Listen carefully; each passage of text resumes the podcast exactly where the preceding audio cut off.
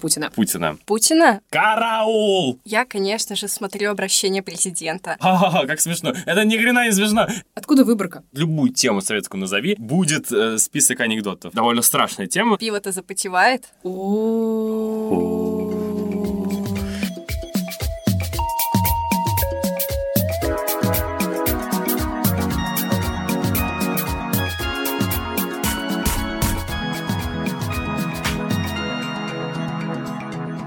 Всем привет, с вами Лазарь Лян и моя соведущая Катя Сапко.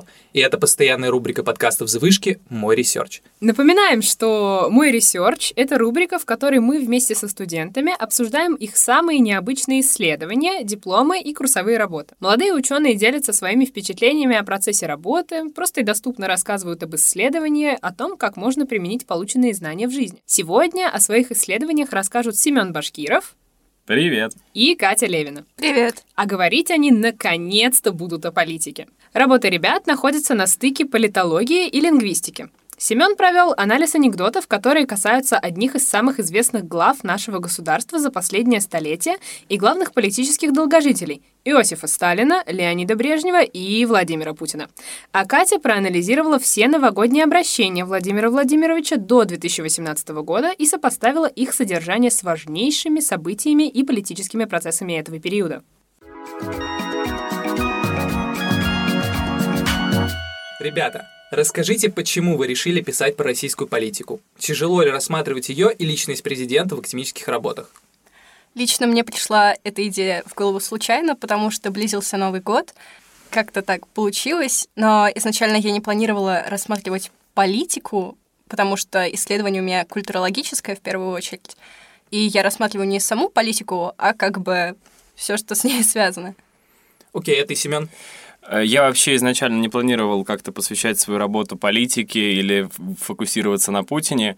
Мне хотелось э, исследовать э, феномен политического юмора в целом, потому что я очень люблю президента Рейгана, 40-го президента США, и он очень часто в своих э, речах за свои два срока и 8 лет очень часто использовал юмор для всех э, абсолютно целей. Для того, чтобы принизить э, соперничающую партию демократов, для того, чтобы показать, как в Советском Союзе плохо обстоят дела, для того, чтобы как-то высмеять своего оппонента во время президентских дебатов. И мне хотелось посмотреть на то, как вообще политики в разных странах мира, не только в Америке или в России, используют юмор для того, чтобы продвигать свои цели. Но потом э, с моим научным руководителем Гасаном Чингизовичем мы решили выбрать анекдоты, потому что это довольно узкая тема. Специально для работы мы выделили три политических долгожителя э, России и СССР. Это Сталин, Брежнев и Путин. И, соответственно, э, решили посмотреть на то, как э, их долгожительство в политике, как их долгое пребывание во главе э, нашей страны э, отражается в массовом сознании. Я вот выдвинул гипотезу о том, что, несмотря на разницу политиков, э, все шутки про них будут примерно одинаковые, строятся вокруг того, что они, мол, засиделись, но, как оказалось, это не совсем так, и я думаю, мы потом в это углубимся. Семен, откуда выборка?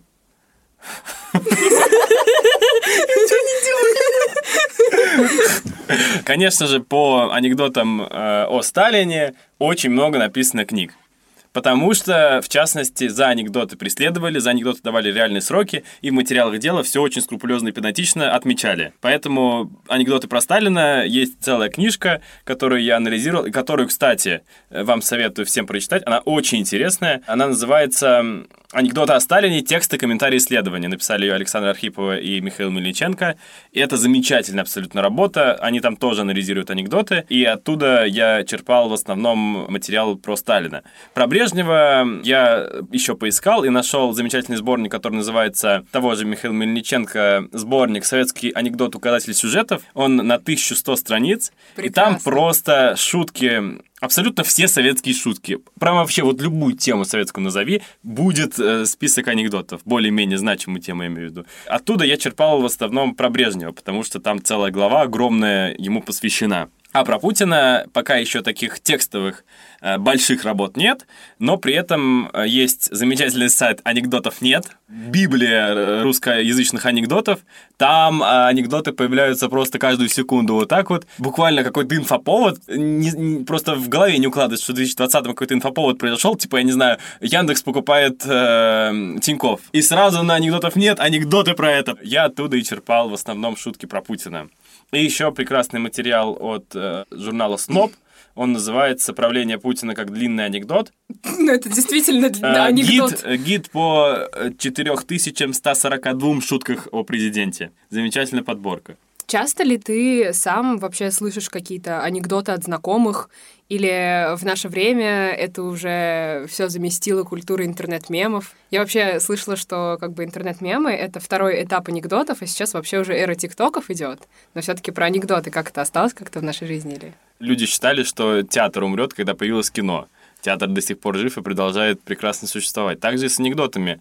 Да, действительно, среди поколения э, зумеров и поколения миллениалов уже чаще распространяются, конечно же, интернет-мемы, но при этом интернет-мемы, они являются прямыми потомками как раз вот этих вот словесных анекдотов, потому что они также спокойно рас распространяются в среде, они также придумываются, просто вместо офлайн среды а, они э, распространяются в онлайн среде. И особенно Э, анекдотическую традицию наследуют, конечно же, мемы в Твиттере, потому что в Твиттере чаще всего появляются просто текстовые какие-то шутки. И как раз во вступлении в, к своей курсовой я привожу в пример э, то, как э, жители Твиттера шутили о том, о поправках в Конституцию.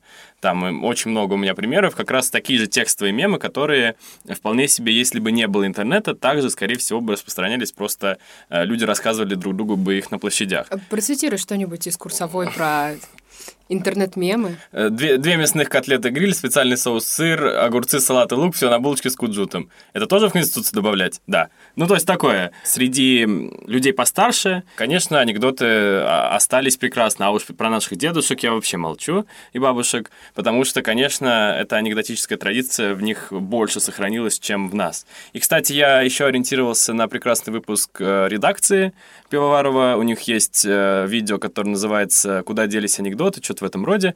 И там э, Дмитрий Быков рассуждает о судьбе анекдотов, и в частности они там проводят интересный эксперимент. Они зачитывают анекдоты различные э, со сцены и смотрят, как различные поколения отреагируют. И там приводят к выводу тому, что независимо от поколений смеются чаще всего над тем... Э, зависит смех от того, скорее, смешной анекдот или нет. То есть э, над одной шуткой могут посмеяться там и поколение X, и какие-то миллениалы, могут вообще никто не посмеяться и так далее. Анекдот продолжает жить как анекдот, но еще и он продолжает жить, трансформировавшись, конечно же, в э, мемы, интернет-мемы. А насчет тиктоков, мне кажется, что тиктоки — это тоже своего рода ответвление от э, э изначальной идеи анекдота, особенно тиктоки, где есть текст, то есть, да, конечно, там танцульки под, э, под музыку просто э, смешную, это, конечно, не анекдот, но если там есть какие-то надписи, хоть и сопровождается видео, но все равно присутствуют какие-то текстовые вещи, то, конечно, это же тоже, мне кажется, продолжение анекдота. Что вообще, в принципе, ну, типа, получается такой анекдот? Насколько я помню, у тебя есть в исследовании, то есть ты определяешь анекдот, какая у него форма получается? В науке литературно-филологической нет э, четкой позиции о том, что такое анекдот. Даже к разным жанрам э, относят э, исследователи его. Но вот э, самое близкое к правдивому э, определению, которое мне понравилось, дал лингвист Блох. Он сказал, анекдот — это предельно короткий рассказ развлекательно-комического содержания городского фольклора с неожиданной развязкой. Кроме того, очень важно, это жанровые особенности анекдота, в этом примерно все исследователи сходятся. Один из главных таких показателей — это топтание на месте, как так называемое, перед острым неожиданным финальным рывком. То есть сначала идет подводка, подводка, подводка, а потом последняя фраза э, должна вызвать смех. Но для того, чтобы она вызвала смех, сначала нужно послушать там несколько предложений довольно обычных. Кроме того, исследователи Шмелева и Шмелев, они разграничивают анекдот на три слоя. Это метатекстовый ввод, речь персонажа анекдота и текст от автора.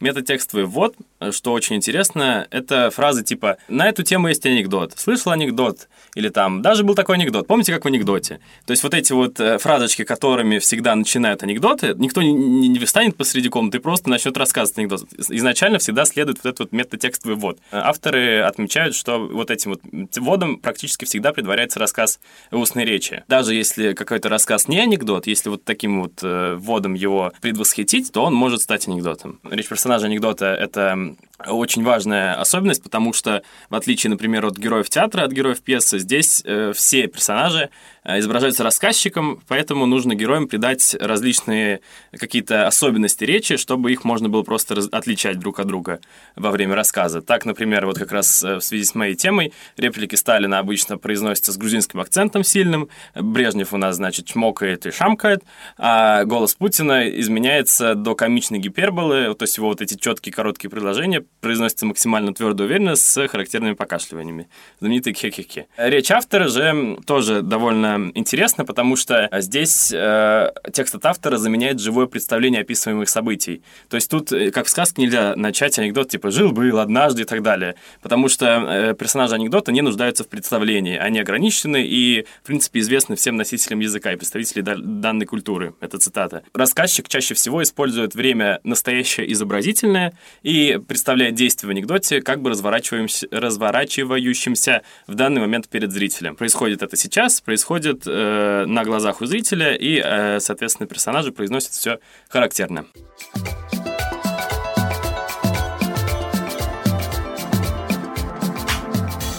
Я сейчас огромное количество всего узнала про анекдоты, но, наверное, типа это бывает так со всеми какими-то бытовыми понятиями, о которых мы внезапно начинаем писать курсовую, да. Казалось бы, что обращение тоже достаточно такое бытовое понятие, а я сейчас задумалась, что вообще такое обращение? Есть ли вообще, типа, предыдущие исследования президентских обращений, есть ли у них какая-то научная тоже рамка, подоплека, какое-то определение, или это то, что мы, как обычно, представляем? Президентские обращения действительно выделяют, а, ну, не только президентские, а обращения правителя страны выделяют в отдельную категорию политического дискурса. Это делают в своем исследовании Ослопова на основании исследования Шмелевой, но не той Шмелевой, которая у Семена в исследовании. Шмелева создает отдельную анкету, по которой можно выделить единицу какого-то дискурса в отдельный жанр. Например, наличие коммуникативной цели, то есть как бы зачем нужно это обращение. Также должен иметься образ автора, тот, кто обращается. Образ адресата, в нашем случае это граждане России, дорогие друзья. Образ прошлого, образ будущего. В новогодних обращениях это чаще всего планы какие-то на будущее и пожелания тоже. Также событийное содержание или диктум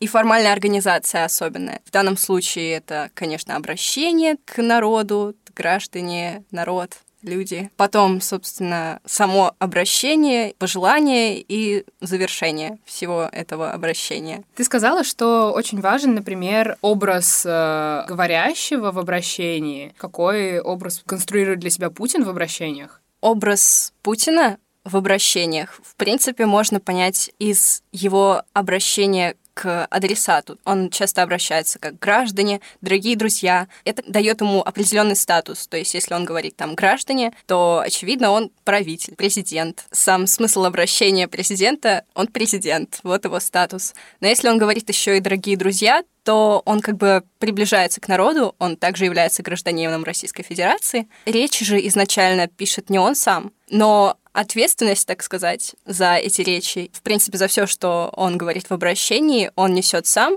так как он является тем, кто обращается. Семен, о чем обычно шутят люди в контексте политических лидеров?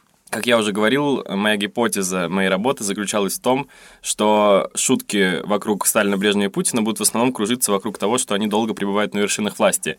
Но при этом, э, как я выяснил, это совершенно не так. И помимо того, что набор тем для каждого из э, лидеров России и СССР разный, так еще и они абсолютно в разных образах предстают в анекдотах.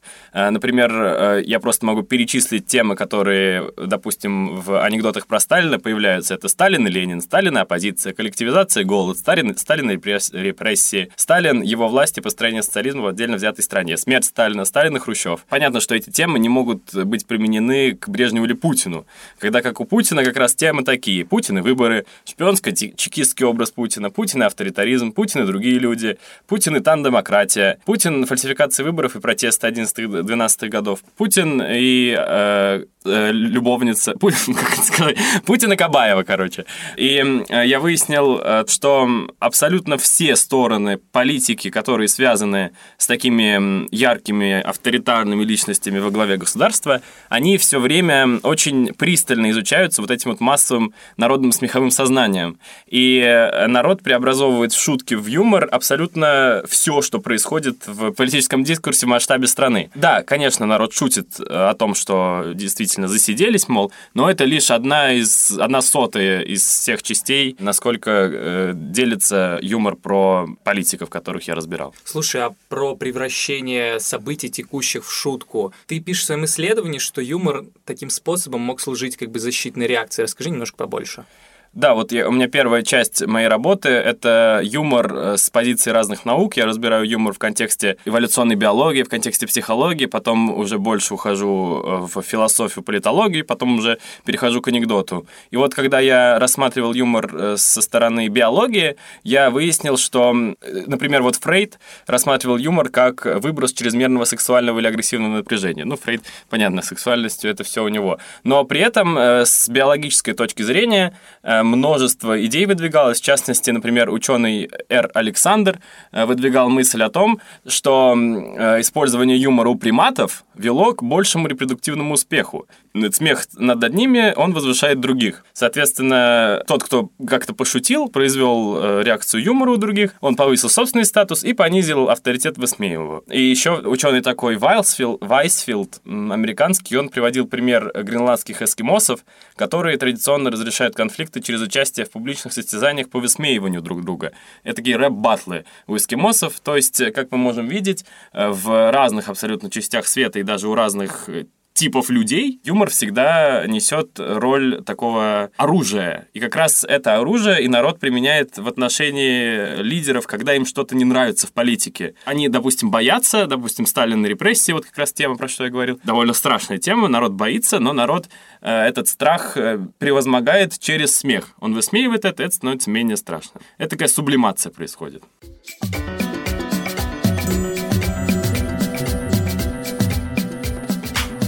Катя, о чем обычно Путин говорит в своих обращениях? Каким образом твои вот изначальные такие обывательские простые наблюдения, ожидания от этих наблюдений отличились в итоге от того, что получилось? В принципе, мои ожидания подтвердились. Ожидала я то, что Путин будет говорить о политике, и не относящиеся к политике слова, такие общие слова и выражения. В своем исследовании я выделила отдельные категории слов, из которых для меня для исследования были важны только именно политические, то есть политическая лексика.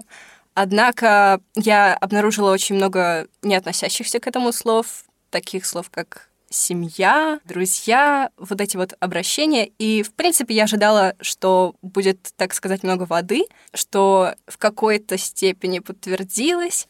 Ты выделила несколько каких-то блоков очень важных, о которых он говорит, о вот этой воде. Изменилось ли как-то обращение само по себе с 2000 года, вот по 2020? Или Да. по какой-то там брала? 18 вроде последний. Да, я брала а, для исследования речи до 18 года. В течение всего времени правления Путина его речи действительно изменились, и вот это вот изменение в содержании как раз я и рассматривала в своем исследовании. То есть мы можем говорить о том, что с течением времени стало меньше политической лексики намного. Тема немного изменилась, в том числе изменилась цель. Как вообще тебе пришла в голову идея исследовать новогоднее обращение? Ты смотришь вообще обращение? Типа, ребят, вы смотрите вообще обращение Путина? В основном, конечно, Путин — это атрибут такой же новогодней ночи, как и тарелка с оливье огромная, как и шампанское, как и мандаринки.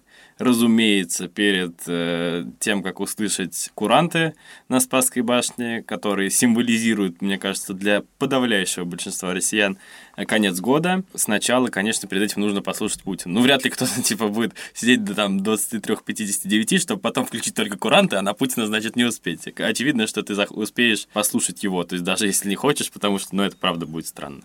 И да, у многих еще телевизор работает во всю новогоднюю ночь, потому что крутят различные советские детские фильмы, у которых, э, которые тоже ассоциируются в массовом сознании с новогодней ночью.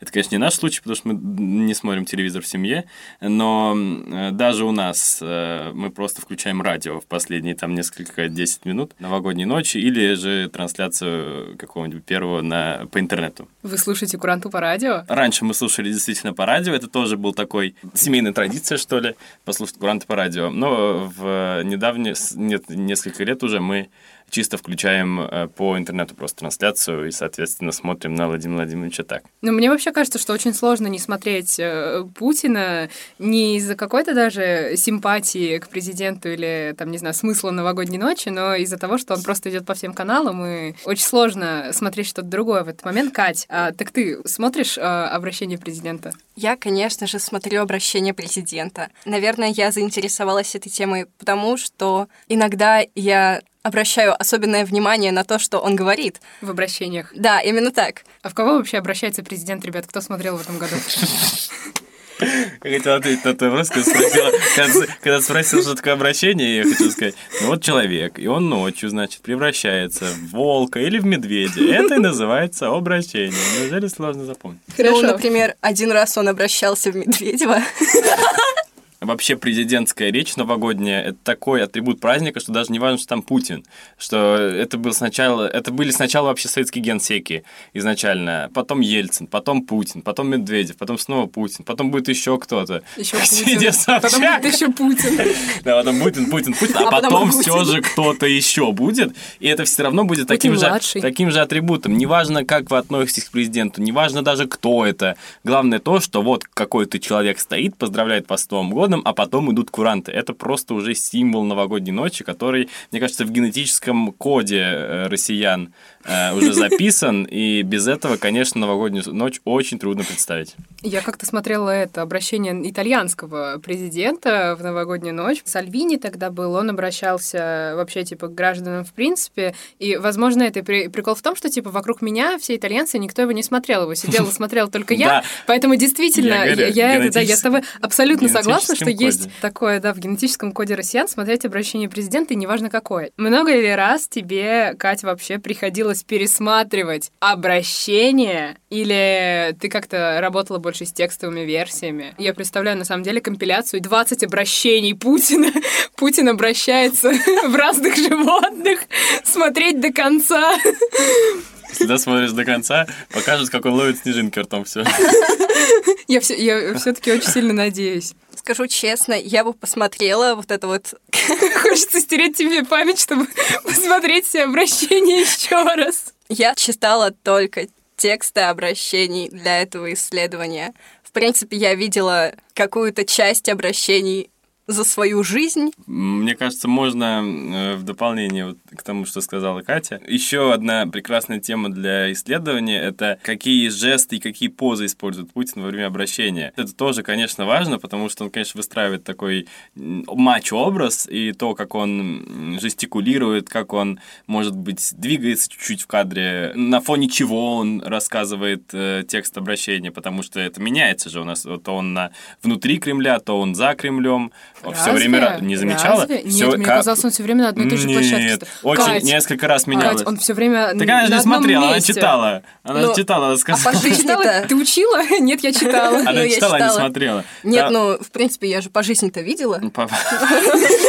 несколько, несколько раз как минимум, а то и больше э, у Путина фон задний менялся. То он внутри Кремля стоит на фоне кремлевской стены, то он ну стоит вот. за Кремлем, и там сзади панорама. В первых обращениях он вообще сидит в кабинете, как Ельцин. Да, очень, это, это очень меняется все время. Это очень интересно, с чем можно связать э, смену фона и как можно рассмотреть э, позы Путина и жестикуляцию Путина во время его обращений. Ничего Дорогие себе. слушатели, вот вам идейка для курсовой. Подкинул вам, пожалуйста, действуйте. Вот ты сказал про маркеры э, какие-то путинские в обращениях, а есть ли такие в анекдотах, например? Что- Ну, какие-то характеристики Путина. А, Можно да. ли, допустим, без упоминания фамилии правителя узнать, что этот анекдот про Путина как-то? Разумеется. Как я уже сказал, одна из главных э, показателей э, героев в анекдотах — это их речь. И понятно, что путинские типа хе-хе и твердость голоса высмеиваются, но при этом э, Путин, кстати, в отличие от э, Сталина и Брежнева, у него нет столько много каких-то атрибутов. То есть у Сталина, э, конечно же, была трубка, несомненный атрибут Сталина. Потом у него были сапоги, вот эти вот знаменитые его огромные, китель воинский. Э, У Брежнева были брови. Конечно же, брови Брежнева — это мем такой, что он до сих пор живет даже, мне кажется, в сознании э, уже даже зумеров. И если ты видишь человека с густыми бровями, ты, конечно же, скажешь, у тебя брови, как у Брежнева. И, Я разумеется... знаю, э, я знаю паблик, который работает по тому же принципу, что и Лентач, который называется «Брови Брежнева». Вот. То есть они тоже постят новости с мемами. Это Почему-то он называется «Брови Брежнева». Ну, потому что это такой э, характерный а, атрибут вообще всего, всей э, российской истории 20 века, что, конечно, об, этом знают практически все. Это как усы Гитлера. А у Путина скорее нет таких вот вещественных э, признаков, но у него есть его образ. У Пескова тоже есть усы. Действительно, вот это, это тоже показатель, что Песков не всегда атрибут какие-то... Путина в анекдотах. Нет, Пескова в анекдотах практически нет. Про усы Пескова это, конечно, э, тоже такая характерная черта.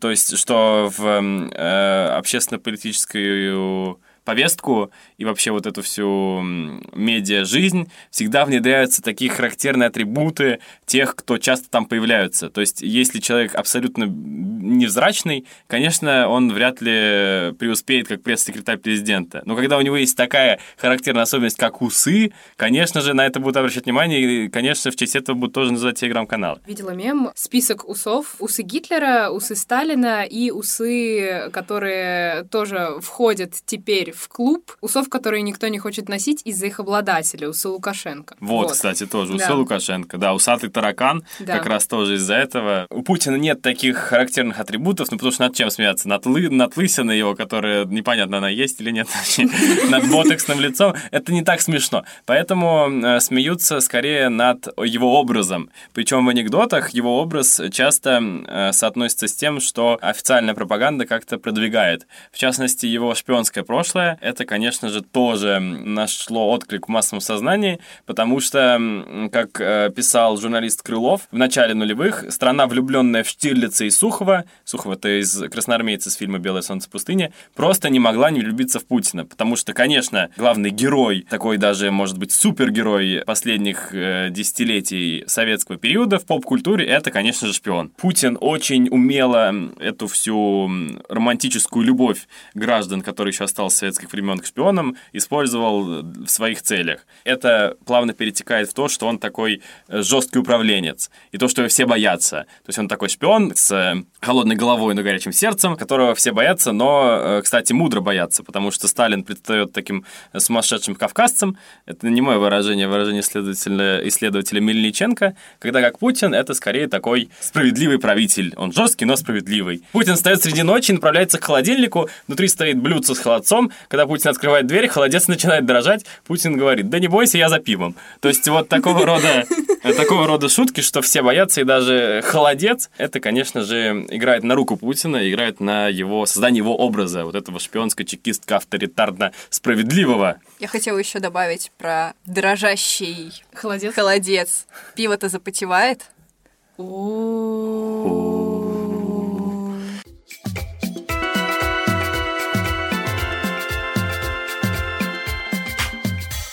Есть ли какие-то общие мотивы в анекдотах про Сталина, Брежнева и Путина? К сожалению, моя гипотеза не подтвердилась совсем. Шутки о Брежневе, Сталине, Путине очень сильно разнятся, потому что сами э, личности, чисто личности Сталина, Брежнева и Путина очень сильно друг, друг на друга не похожи. И э, про долгожительство, кстати, не так много шуток. Скорее всего, в такой народном массовом сознании, вот этой вот смеховой культуре, о которой я говорил, э, в ней э, как-то тема долгожительства и тема того, что, мол, засиделись, не очень сильно откликается. Но при этом э, есть э, анекдоты, которые переделываются, разумеется, подставляются фамилии нужные. Э, есть даже анекдот, который появляется практически во всех странах, практически везде и всегда. Мол, если летит в самолете э, два каких-то политика, каких-то, допустим, кандидата в президенты, да, Путин и Мишустин сейчас, да, или там Брежнев и какой-нибудь э, Косыгин. Они летят, самолет начинает падать, кто выживет? И ответ – страна, то есть Америка, СССР, Россия. Это просто анекдот, который рассказывают, его даже в Твиттере сейчас постят, вот как раз про Трампа и Байдена, и типа, ха-ха-ха, как смешно. Это ни хрена не смешно. Это анекдот, который повторяется, я не знаю, миллионный раз просто. И вот такие вот э, переделываемые анекдоты в контексте долгожительства политического с Путиным и Брежневым характерны. К сожалению, он чисто путинский. Про Брежнева такого не было. Путин приходит с депутатами Госдумы в ресторан, официант спрашивает, вы будете мясо или рыбу? Путин говорит, мясо. А официант спрашивает, официант спрашивает, а овощи? Путин говорит, овощи тоже будут мясо. Это знаменитый анекдот, это тоже э, можно отнести к вот этому вот ему жесткому его образу. Но, кстати, есть и некоторые анекдоты, которые Путина со Сталиным. Путин просто подставляется вместо Сталина. Это, конечно же, очень долгий анекдот про то, как правитель идет загримированный в магазины, и он там видит, что все в изобилии, и, значит, спрашивает продавца, типа, так, все время, значит, все хорошо, а продавец ему полушептом говорит, мол, набирай сейчас все побольше, сегодня Путин, а.к.а. Сталин ходит по магазинам, а завтра опять ничего не будет. Это вот э, анекдот, который чудесным образом наследует традиции, заложенные в 20 веке. Но при этом иногда абсолютно непонятно откуда из вот этого вот полотна массовой смеховой культуры выскакивают анекдоты, которые вообще не должны были выскочить. Например, анекдот, который изначально появился в 1936 году, 1936 году, и его рассказывали про Гитлера, потом стал анекдотом про Путина. Почему вдруг летнее время продлили до зимы? Потому что Гитлер обещал, что к концу лета он вторгнется в Англию. Это чешский анекдот. А про Путина, значит, приходит Путин к гадалке и спрашивает, скажите, баллотироваться ли мне на третий срок? Гадалка раскидывает карты и говорит, да, карта, увы, к вам неблагоприятная. Зима у вас будет тяжелая. Путин, значит, зимы не будет. И, соответственно, это рассказывали, конечно, когда теплая осень, и в ноябре, значит, тепло. Ха-ха-ха, Путин отменил зиму. Но очень странно, это... Э, очень странно, что шутка преодолевает фактически 70 лет забвения и возрождается уже с Путиным. Иногда из вот этого вот полотна такой вот массовой культуры могут выскакивать абсолютно необычные примеры, просто перестраиваясь под контекст политический. Ты разделил анекдоты, связанные с Владимиром Владимировичем, на три временных периода. Чем они все различаются? Я решил так сделать просто по срокам. Первые два срока Путин еще, ну, более-менее не авторитарный лидер, то есть, да, конечно, он шпионный, значит, он такой жесткий, но все же непонятно, будет ли он у него третий срок или не будет потом. Потом, значит, тан-демократия, это знаменитое место блюстительства медведевское, когда Путин воспринимается как реальный глава государства, а, значит, бедный Дмитрий Анатольевич просто сидит на его месте. И, например, э, анекдот, Путин на пресс-конференции заявил, что в 2012 году страной будет уже управлять другой человек, а помощник Путина добавил, что по единому единодушному мнению Запада, за 8 лет своего президентства Владимир Владимирович стал совсем другим человеком. То есть, э, значит, все абсолютно уверены, что Путин пойдет на третий срок после того, как первый Медведевский закончится, и массовое сознание, как это часто бывает, оказывается правым. Третий период анекдотов про Путина — это уже после 2012 года. Это и Крым, это и Сирия, это и пенсионная реформа, и, конечно, тут уже просто народ точечно начинает шутить про события, когда как образ Путина уже менее явный такой в анекдотах, чем в первые два срока. Приходим мы к тенденции советской эпохи, когда уже больше шут шутки идут не про личность саму, а про какие-то политические события, которые ею инициированы. Катя, мы только что поговорили с Семеном о том, как э, различаются анекдоты с начала правления Путина и по настоящее время. А что происходит в, в обращениях? Они как-то трансформируются, меняются? Да, изменение обращений тоже очень хорошо прослеживается. Также меняется как бы цель обращений, и это хорошо заметно. А как она меняется? Ну, например, в самых первых обращениях а, мы можем увидеть гораздо большее количество политической лексики. Это связано в основном с тем, что одной из целей, например, является укрепление власти, потому что, как мы помним, когда Путин только стал как бы, ну, его самое первое обращение, в этот момент он еще не был президентом, он был исполняющим обязанности президента. И он как бы говорил о том, что вот не волнуйтесь, вся политическая ситуация будет в порядке, и все будет хорошо, потому что Ельцин в этот момент ушел. Поэтому одной из целей было вот установить как бы порядок. Дальше он говорит, да? Че, я просто хотел сказать про обращение Ельцина. Ельцин мне говорил, я устал, я ухожу. Это миф. Пока. Это не имеет никакого А, просто сказал про Ельцина. Так. Дальше уже в следующих годах его первого срока правления одной из целей является также укрепление власти, но уже его как президента, установление политического курса нового. Он очень много говорит о планах страны и об улучшениях всяких, которые произошли, потому что это имело значимость в тот момент. Потом уже в свой второй срок и в третий срок политическая лексика, ее становится все меньше. И связано это с тем, что целью уже не является высказать положение дел в стране, и политический курс уже не такой явный, нет такой цели укрепить власть, что-то там восстановить, что-то установить, уже все. Уже все. Уже все. Ага, а в какие временные периоды она была особенно политизирована? Что на это могло повлиять? И есть ли какие-то типа обратные феномены? Наиболее политизированная речь в начале правления я выделяю 2001 год. В этот год как я посчитала специально, процентное содержание политической лексики наибольшее в обращении. А, связано это с тем, что, в принципе, политических событий было очень много, в том числе они были не только в России, но и за рубежом. Те же террористические акты, смена правительства, как бы укрепление Ага, а наименее политические, а политическая она стала позже, правильно? Да, а, позже и конкретно это 2017 год. В 2017 году, ребята, оказывается, у нас особо ничего политического не происходило, по мнению президента. Да, окей. По мнению Кати, по мнению Кати ничего не происходило. Так скажет, э, так скажет пре- пресс-служба Путина.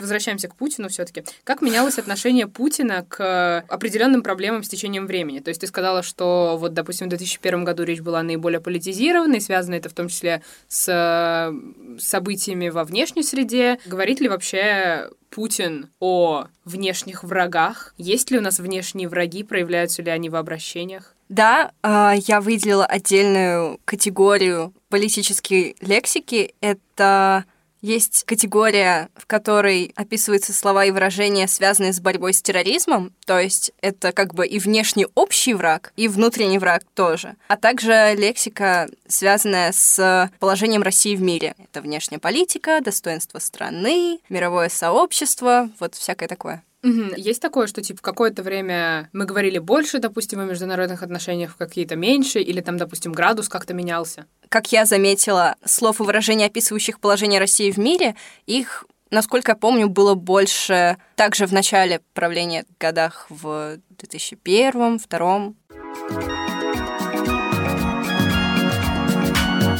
Окей, Семен, давай к тебе теперь, собственно, поговорим про твои любимые вещи в твоем исследовании. Есть ли у тебя какая-то любимая категория среди анекдотов про Путина, или даже, может, любимый анекдот какой-то сможешь выделить? Конкретно про Путина у меня нет как такового любимого анекдота или любимой категории, но мне нравится, что я выделил э, в отдельную главу про Путина. Это то, почему, вернее, ответ на вопрос, почему анекдоты про Путина более комплиментарно к нему относятся, нежели чем анекдоты про Сталина и про Брежнева. Потому что, как я уже говорил, в анекдотах про Сталина и про Брежнева народ прямо ненавидит их. А про Путина все же появляются иногда анекдоты, где он предстает таким, да, жестким управленцем, но при этом он э, как бы компетентен в своей должности. И почему так? Я предположил, что так происходит из-за того, что Путин сам любит рассказывать анекдоты. Он сам э, рассказывает анекдоты во время, допустим, прямых линий или каких-то выступлений публичных. То есть, по выражению Дмитрия Быкова, он такой идеальный постмодернист. То есть он э, сам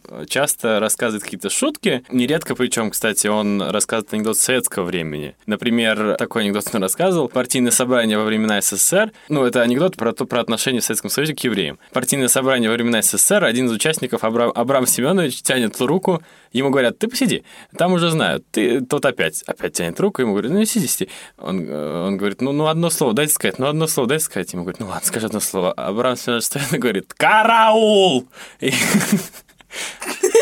Да господи! Мне так нравится, как в этом выпуске, типа, мы просто читаем анекдоты, и никто не смеется. Да, я Огромное количество Я анекдотов. предупреждал, что они не очень смешные. Э, Я предположил, что в анекдотах э, хорошие отношения появляются к Путину из-за того, что анекдотическое сознание, народное, массовое, вот о чем я говорил в связи со смеховой культурой, оно э, как-то подтекстно, имплицитно связывает себя с Путиным, и э, рассказывая анекдоты, президент, э, тем более рассказывая анекдоты, которые обличают как-то советский строй или что-то еще, он тем самым связывает себя с э, вот этой вот всей культурой анекдотов и демонстрирует «я свой». Поэтому и в шутках про него часто встречается какой-то положительный образ, который выстраивается и в официальных СМИ. Какие еще ярлыки навешивает на Владимира Путина политический миф, который вокруг него создан или создается до сих пор? В обращениях конкретно никаких мифов нет, он именно говорит сам, поэтому мифы из других областей, они как бы не входили ни в исследования, ни в сами речи президента. Ну вот какой образ создается? То есть ему же пишут речи, получается. Даже, может быть, например, то, как он стоит, на каком фоне стоит, какое освещение, я не знаю. Ну да, вот какие-то такие элементы, как Может, его с принципе- помощью света выше делают, допустим, чем он есть на самом деле. Хотя Да его это правда. постоянно, Да, его я постоянно знаю, я выше знаю. делают. Это правда. Ну, свет обычно такой теплый. Ламповый. Ламповый Путин. Атмосфера тоже такая ламповая. Вы же знаете про последовательность лысой волосатой? Расскажи. Вы что, не знаете? Я- я знаю, Это же это же главный не только- мем. А, да, я, кажется, Ну, слышал.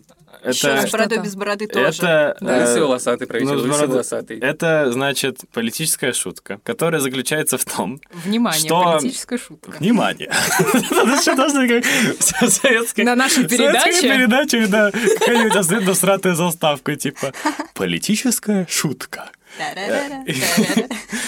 И, значит, э, шутка заключается в том, что э, с 1925 года то есть с Николая I российские правители чередуются по наличию волос на их голове. Николай I лысый, Александр II волосатый, Александр III лысый, Николай II волосатый и так далее, и так далее, и так далее. Соответственно, Ельцин волосатый, Путин лысый, Медведев Волосатый.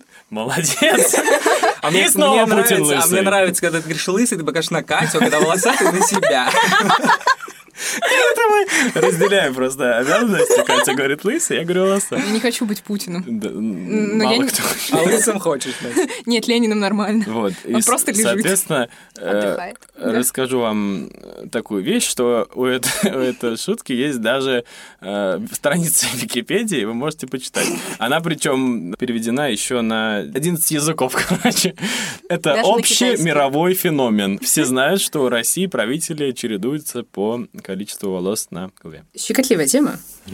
О чем президент любит умалчивать? В каком там году? В 2014 было присоединение Крыма. Про это Путин ничего не говорил. Я думаю, что это как раз логично. Это вот, э, возвращаясь к тому, что я сказал, что несмотря на ваши политические пристрастия, все равно будете смотреть Путина в новогоднюю ночь перед телевизором, как раз поэтому там и нет никакой конкретики, потому что это только бы разозлило людей и испортило бы им праздник. Если ты не поддерживаешь присоединение Крыма, а Путин тебе тут говорит, вот мы добились всего, конечно, ты разозлишься, и, конечно, у тебя возникнут какие-то негативные эмоции.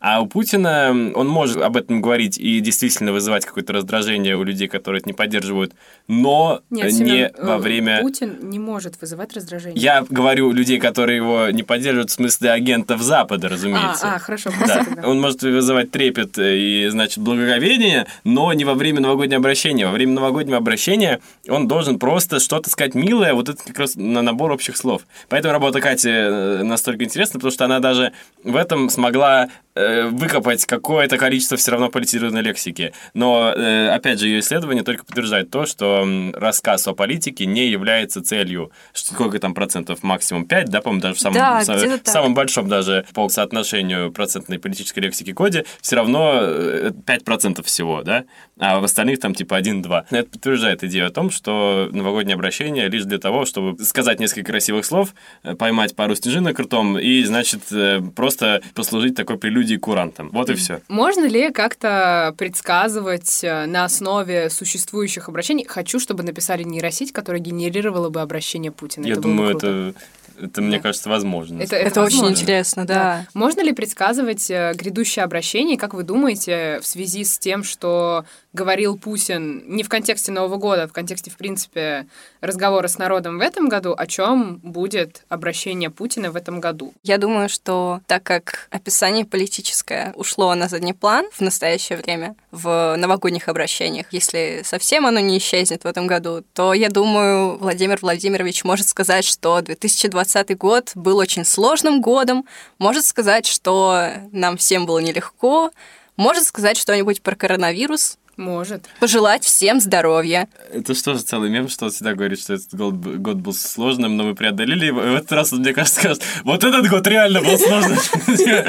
Но, Кстати, я могу даже поставить что-нибудь, что он не будет э, упоминать слово коронавирус. Я вот абсолютно в этом уверен, что слово коронавирус в новогоднем обращении не будет. Он, конечно, будет вокруг да около этого ходить, но он не скажет слово именно коронавирус, пандемия, вот эти все слова, которые имеют стопроцентную негативную окраску, потому что, опять же, это новогодняя ночь, это волшебство, никакого негатива.